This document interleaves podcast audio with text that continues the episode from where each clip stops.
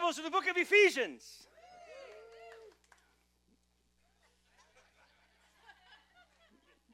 You must have got your woos all out. It's all right. Open your Bibles to the book of Ephesians. Yes. Remember now, as we're going through this text, this letter from the Apostle Paul calls us, encourages us to the highest and holiest kind of life. It does that, firstly, by reminding us of all that God has done for us in Christ.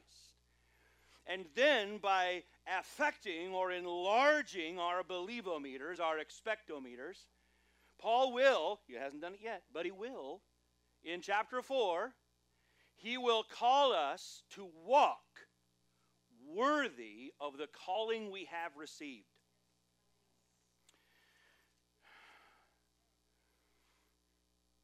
And it's going to be a walk of unity, a walk of ministry to one another, a walk that is different than the world, a walk that is guided by love, that is lived in the light, that is a walk that is fueled and guided by the empowering of the Holy Spirit, all of those things. But before he tells us that, he tells us he's reminding us of all that God has done for us, and he prays for us. Somebody say he prays for us. And really, you could argue, if you wanted to fuss about this kind of stuff, you could argue that the first three chapters of Ephesians are all about, they're about telling us what God has done for us in Christ. But really, Paul's point is to pray for the church, but he keeps interrupting himself by being excited about what God has done for us. So here we are at chapter 3 today. And I'm going to read from, in chapter 3, I'm going to read from the New King James because I am in the mood. But yes, I bought myself another New King James Bible. Hello, my name is Brian. I have a problem. I buy Bibles. Hi, Brian. It's okay as long as you admit it. All right, chapter 3. Here we go, the New King James. We're going to go through the entire chapter today of 3. Ready? Here we go. For this reason. Oh, you should say that out loud. Because we're going to remember that. So we're going to listen to the literary analysis of the text. It's going to help us see something here. So, for this reason, I, Paul, a prisoner of Christ Jesus for you Gentiles. Now, in your Bibles, there might be a dash right there. And that's really good because that should tell you that the translators are helping you see that what Paul, that we understand from the text, that what Paul is doing is he started to say something. You might identify with this. Have you ever started to say something and then remembered something? Started to say something that it made you think of another thing, and so you said that thing? Well, yeah, squirrel. I'm not accusing Paul, but I'm saying I understand him. All right. For this reason, I, Paul, a prisoner of Christ Jesus for you Gentiles, if indeed you have heard of the dispensation of the grace of God, which was given to me for you, how by revelation he made known to me the mystery, as I have written briefly already, by which, when you read, you may understand that my knowledge of the mystery of Christ, which in other ages was not made known to the sons of men, as it now has been revealed by the Spirit to his holy apostles and prophets, that all the Gentiles may be fellow heirs and of the same body and partakers of the promise of Christ through the gospel. If you're not reading your Bible like that, you're reading it wrong. If you're reading your Bible like it's the back of a mayonnaise jar, you're reading it wrong. Where are we? Verse 7, of which I became a minister according to the gift of the grace of God given to me by the effective working of his power. People are going to read their Bible this week and not hear it like that and think that I'm picking on them. No, I'm not. To me, who am less than the least of all the saints, this grace was given that I should preach among the Gentiles the unsearchable riches of Christ. And to make all see what is the fellowship of the mystery, which from the beginning of the ages has been hidden in God who created all things through Jesus Christ, to the intent that now the manifold wisdom of God might be made known by the church to the principalities and powers in the heavenly places. according to the eternal purpose which he accomplished in Christ Jesus our Lord. Therefore, whoopsie, in whom we have boldness and access with confidence through faith in him. Therefore, I ask that you do not lose heart at my tribulations for you, which is for your glory, for this reason. Did we hear that already? Yes. Did you remember when I had you say that now? So Paul is now picking up and finishing what he started in verse 1. Everything in between there was him just telling us more stuff. Kind of like, yeah. So, for this reason, I bow my knees to the Father of our Lord Jesus Christ, from whom the whole family in heaven and earth is named, that he would grant you, according to the riches of his glory, to be strengthened with might through his Spirit in the inner man, that Christ may dwell in your hearts through faith, that you, being rooted and grounded in love, may be able to comprehend with all the saints what is the width and the length and the depth and the height, and to know the love of Christ which passes knowledge, that you may be filled with all the fullness of God. Woo! Yeah, get warm up, mama. Here it comes. Now to him who is able to do. Come on, mama. Now to him who is able to do exceedingly abundantly above all we ask or think, according to the power that works in us, to him be glory in the church by Christ Jesus to all generations, forever and ever. Amen. Ah. Ah.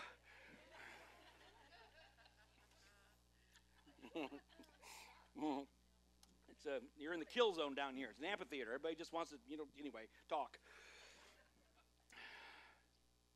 In Christ, you can be strengthened with power by the Holy Spirit. We kind of got a glimpse of chapter 3's flow. Paul begins this whole section with this statement, for this reason. What reason does he mean? What's he talking about?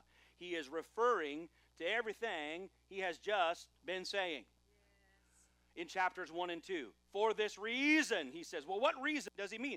The reason is we have been blessed with every spiritual blessing in the heavenlies in Christ Jesus. The reason is we have forgiveness of sin and redemption through his blood. The reason is we have been chosen and adopted and made heirs. The reason is we have been sealed by the Spirit, and we have been given the down payment of heaven now. The reason is we have been raised and seated with Christ. The reason is we have been brought near to God and to one another. And we are being joined together and being built together as a place for God to dwell by his Spirit. For this reason, he says, I, Paul, a prisoner of Jesus Christ for you Gentiles. Now, by the way, he said, I'm a prisoner. He's writing from Rome in prison. He said, by the way, I'm a prisoner for your sake.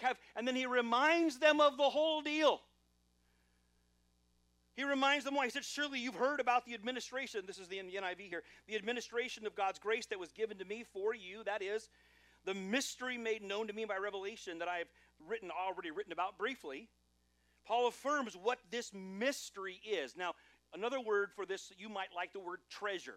Somebody said treasure. Because mystery sounds like a whodunit, like someone's trying to hide the truth, right? But mystery is just a way of translating the idea of treasure. Treasure is something that is hidden with the intent to be discovered at the right time. And this is the treasure of the gospel.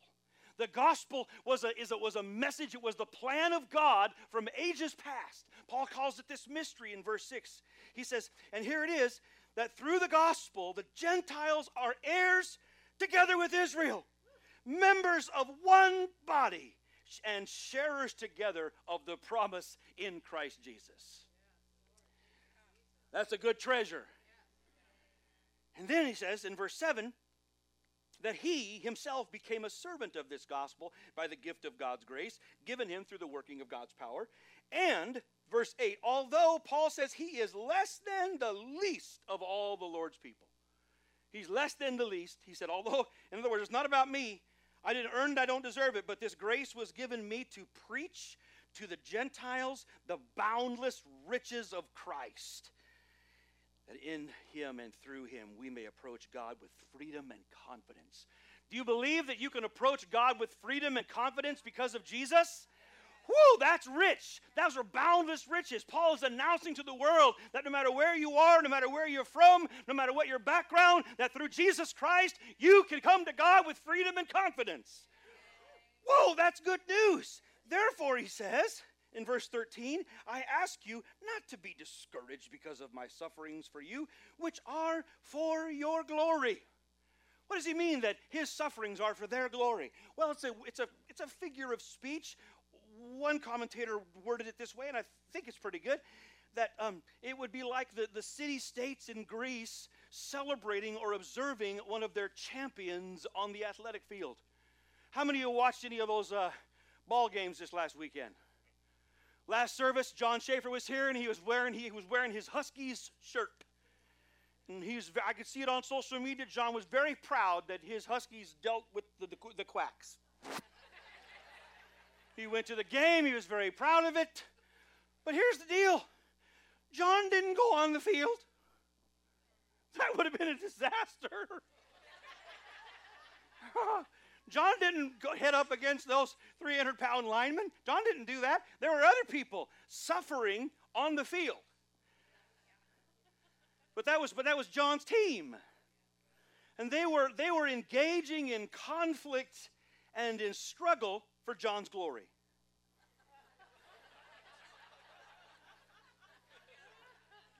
Paul says, I'm here in chains preaching the gospel, but everything I'm doing is for your benefit, for you to enjoy. So don't be discouraged, but rather rejoice. Then he says in verse 14 and forward, he resumes where he picked up. For this reason. Somebody said for this reason. For this reason. So now he's picked up where he started in verse 1. Where was he headed? He was heading to pray. He was fixing to pray for them. So what we have now is Paul's prayer for the Ephesians. But the good news is it's not just Paul's prayer for the Ephesians. Paul writes this letter intending for them to read it and for this letter to be written as a circular letter, for this letter to be read by a whole bunch of people. And then this letter is preserved so that it can be read by others. So this prayer is not just for them. It is for everyone reading this letter. I want you to agree with that. It is for everyone reading this letter. Therefore, Paul's prayer is for us. It is for you and for me to hear and to receive and to embrace, to say yes to today. Paul's prayer for us, in light of and because of what God has done for us in Christ, is this: that we would be strengthened with power by the Holy Spirit. Let's hear his prayer again, this time in the NIV. For this reason, I pray that out of his glorious riches, he may strengthen you with through his Spirit in your inner being, so that Christ may dwell in your hearts through faith. And I pray that you, being rooted and established in love, may have power together with all the Lord's people to grasp how wide and how long and how high is the deep, and deep is the love of Christ. And to know this love that surpasses knowledge, that you may be filled to the full measure of the fullness of God. And now to him who is able to do immeasurably more than we could ask or imagine, according to the power that is at work in us, to him be glory in the church and in Christ Jesus throughout all generations, forever and ever. Amen. Knowing that what happens after this, knowing that after this, Paul is going to call us, his readers, to walk in a way that is impossible to do apart from the Holy Spirit. He is going to call us to walk in a way that is impossible apart from the Spirit of God. He's going to tell us to walk in unity with each other. He's going to tell us to walk in ministry to one another. He's going to tell us to walk differently than the world around us. He's going to tell us to walk in the light, to walk in love, to walk under the influence of the Holy Spirit in all of our relationships. And then in the same power of that Spirit, he's going to call us to contend against, Shikabak, to contend against dark spiritual realities. So before he can call us to do any of that, he brings us back to this. He prays that we will be strengthened with power on the inside by the Holy Spirit. As we look at this prayer, there's just a few principles, a few points that I think are worth highlighting, just recognizing. And they're not necessarily in order of importance. But here's what I want to emphasize today. As we look at this prayer, we must see this, that Paul's view of Christianity is power. Paul's view of the Christian life is power. Paul does not view Christianity as feeble. He does not view Christianity as weak. Paul's view of Christianity is not stumbling, mumbling, and murmuring along. Now you might say, hey, wait a minute. Yeah. What about those parts in Corinthians where Paul says that, in his weakness, God is strong? He's not, and that he relishes. Yes, he's talking about persecutions and conflicts and all of these things that he's experiencing in the world. He says, but in those things, God shows up in strength. That even when the outside conditions look weak or frightening or scary or stormy, that God is still powerful in his life. Wow, just so far in Ephesians, as we've walked through the letter, here it is. He talks about what is the exceeding greatness of his power toward us, like the working of his mighty strength when he exerted when raising Christ from the dead. He talks about God's grace given him through the working of power. He wants us to be strengthened with power. He wants us to have power to grasp the love of God. And he wants us to know that what God is doing, in verse 20, he is doing according to his power that is at work within us. That brings us to the second point, and that's this. There is power at work within us. There is power at work. And all that God will do, he will do by this power. First, we must believe there is power at work. Somebody say it out loud. There is power at work. We've got to believe. We've got to know this. There is power at work in the church. And Paul says that all that God will do, he'll do by this power. That when God acts in our midst or what he does on our behalf, he does by this power. And this power at work, in our midst, the only thing that God's going to do, he's going to do by this power. Somebody said, by this power. And when describing it, he said, this power is so much at work that you cannot measure it. He says that God, by this power, is able to do, what the New King James, exceedingly abundantly, NIV, immeasurably more than all we could ask or imagine. That means no matter what you could ask of God, no matter what you could imagine God doing in terms of his will and his work on this earth, that you can bring your imagination, you can bring your biggest ask, and God is able to do immeasurably more than that. Your faith will never offend God. Jesus never once says, whoa, that's a lot to expect. You'll never hear Jesus say the word simmer down. The more radical people's faith, the more Jesus got a sly grin on his face and said, I'm going to their house. Surrounded by all of his Jewish pals, and there's a Gentile over there with faith, and he's like, whoa, I'm going that way. Paul wants to expand our expectometer, to enlarge our believometer. If we're going to live this high and holy life, we've got to believe that he is able to do immeasurably more in our lives, in our midst, by this power. And this power strengthens us. Somebody say it strengthens us. It strengthens us on the inside. Somebody say on the inside. It strengthens us on the inside. And I think that's important for us to recognize, because what this power that works in our lives makes us strong on the inside. On the outside, there may be a little bit of wear and tear. I'm not going to ask you if you identify with that. But there may be a little bit of wear and tear on the outside. On the outside, things can get weary. On the outside, things can get worn down. On the outside, there can be a different appearance, even as the seasons change. But what doesn't change is what God is doing on the inside. I was thinking about, now I know you guys tease me sometimes as I talk about my parents, but I was thinking about my folks today. And I was thinking that, it's not a secret, they're not 20. They're 25. But my folks have been through different seasons, and they're in different seasons in their life right now. And on the outside, they change. My kids don't think they change. They think my parents are cyborgs. But it's possible.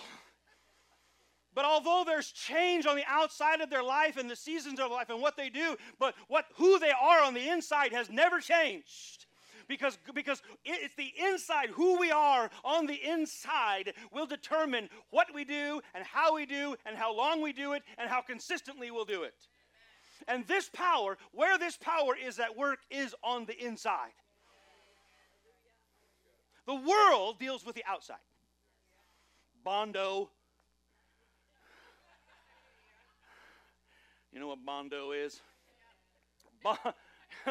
You had to have cars like mine, you know what Bondo is. But Bondo, Botox, whatever. The world specializes on the outside. Most of it's Bologna.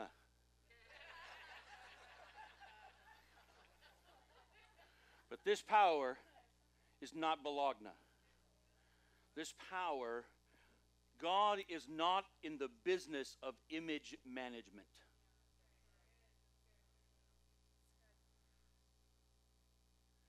He is in the business of empowering, strengthening you on your inner person to be strengthened. How strong? How strong? What kind of strength does God want to give you? Sure. Here we go. Sometimes people forget I ask rhetorical questions.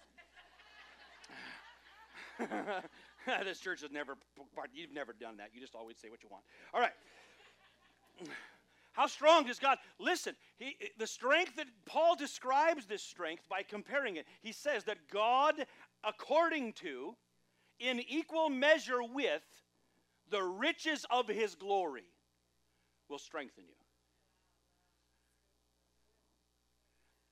The strength supplied to you is derived from the riches of God's glory. For Paul, Christianity is lived by the power of God in a way that directly reflects and reveals his glory. Wow. Next, there is purpose in this power. Paul said, I pray that you would be strengthened with power by his Spirit in your inner person, so that Christ may dwell in your hearts by faith. Somebody say, Christ may dwell. Dwell in your hearts by faith. Listen, friends, this word idea, the idea that Christ would dwell, this is the same word that we would use to describe someone living in a house who has taken up residence inside a house. In other words, the gospel, this promise by the Spirit, that this gospel is not about more rules to follow or a list to keep or a new philosophy. This power is a living power. It is Christ's living presence in your heart. This power makes it real that Christ is living in you. This is living in fellowship with Jesus and living in obedience to him because of the power of the Spirit in our life. So that Christ may dwell in your hearts by faith, and so that you may grasp the magnitude of his love. This power strengthens us so that we are more and more aware of the love of Christ. And further, so that we will know this love, he says that really is beyond knowing, so that we'll be filled beyond filling. It's essential for us to see that for Paul, the barometer of full is love. That a life that is filled with strength by the power of the Spirit is primarily characterized by the love of God. This power strengthens us so that the dominant characteristic of our life is love. And this power comes from the Holy Spirit. This power comes from the Holy Spirit. He is God's power at work in our lives. Without him, there's no power. Without him, no power. With him, no lack. With him, without him. Without him, no power. With him, no lack. He is God's power in our life. The Holy Spirit is entirely sufficient for all of Christian living. Hello, my name is Brian, and I am a Pentecostal. And that means that I believe, I've signed on, I've preached, I've heard it preached, whatever, all the things, that we as Pentecostals, we say that the baptism of the Holy Spirit gives us power for service. Good. Everybody said amen. Amen. Can we put an asterisk there? Yes, comma, but wouldn't it be, I would just like to negotiate this. Could we just take off the for service part? That the Holy Spirit gives us power for worship, for works, for ethics. But the same power at work on the mission field is the same power available in your living room.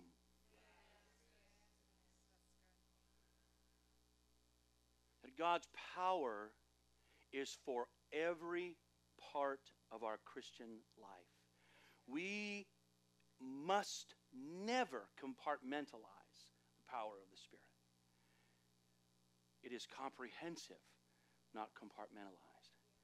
This is so vital. If you've probably, maybe you've felt this way, maybe you've talked with others, but it's so common for folks to talk about their Christianity in terms of rising and falling and failing and trying, because they've defined it as an attempt to keep a list or to perform on a certain level, when it is lived out and from and because of the overflowing strength and power of the Holy Spirit. This is a life lived by the Spirit. And finally, according to verses 20 and 21, this power is for God's glory. This power is for God's glory. Somebody say God's glory. God's glory. This power is for God's glory. Too many times people peddle bumper stickers in church. They try to make doctrine out of bumper stickers. And too many times I've heard people caution folks, saying, hey, we should seek God's face and not God's hand. Well, there's no Bible for that. We should seek the face of God. But if God has offered us his hand, take it! He is offering us his hand because we need it. His power at work is not for it. That is not a selfish desire on our part. It is an absolute. When we desire, when we say, Lord, work in my life by your power, God gets glory. And not only is this power for God's glory, God is intent that as this power is at work, God wants to be glorified by this power for every generation. Every generation. We need not be satisfied with hearing about what God has done. We can expect that because God is glorified in it, we can anticipate what God is doing and what he will do. We are a part of a house that believes that we are moving from faith to faith and from glory to glory, and that what God is doing, he ain't done yet. In many ways, just getting warmed up, that there is more in front of us than behind us.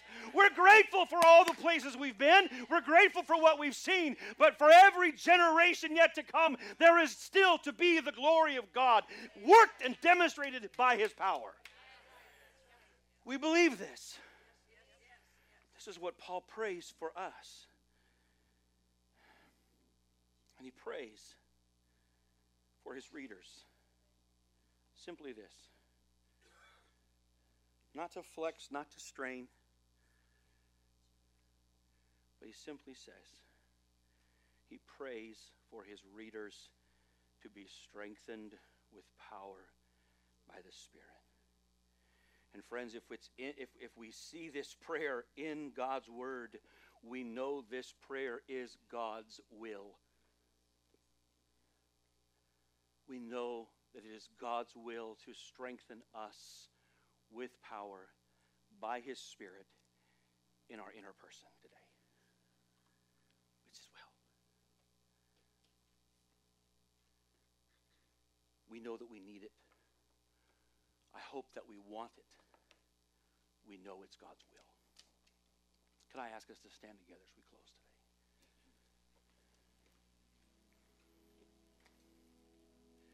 If you're hearing this morning and you're feeling, well, maybe you're just not feeling or sensing that power at work in your life. Maybe there's been too much fumbling, mumbling, or grumbling.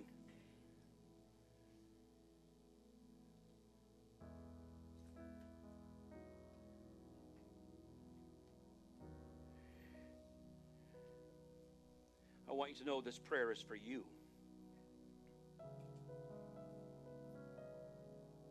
This is the whole point, that you and I can and should be empowered by the Spirit. This is all that there is. This is all that we need. And we need all of it. We need all of it. Anybody who hears these words today, and you have a yes and an amen in your heart, that you want to be strengthened with power by the Spirit, I encourage you to open your hearts and just say yes to God. And invite the Holy Spirit to strengthen you today. Consuming fire, fading to flame, a passion for your name, and Spirit of God, would you fall in this place? Lord, have your way. Have your way.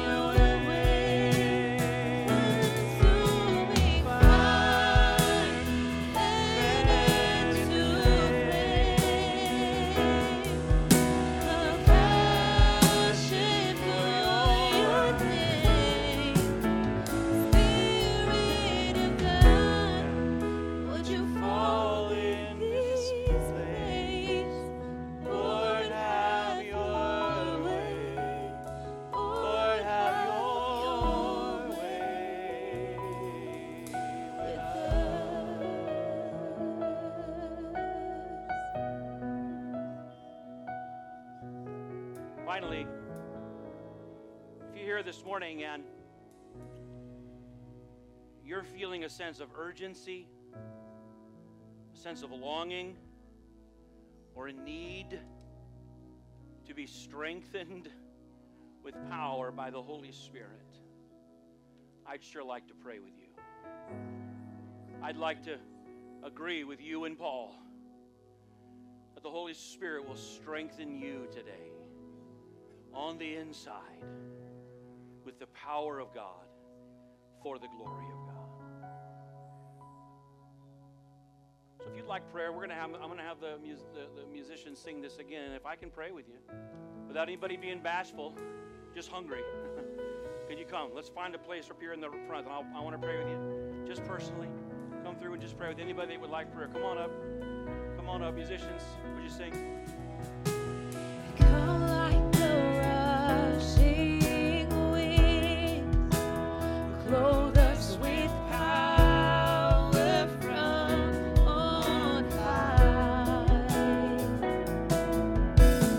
Now set the captives free, lead us up and unto your praise.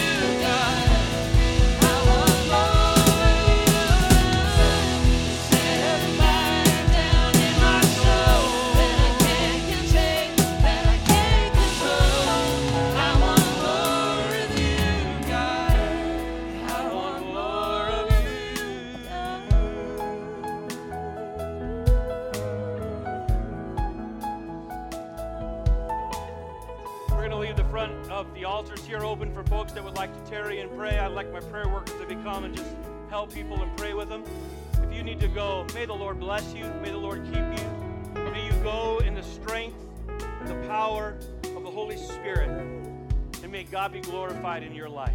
God bless you, friends. Have a fantastic day. Be kind to somebody on your way out. Where you go, we go.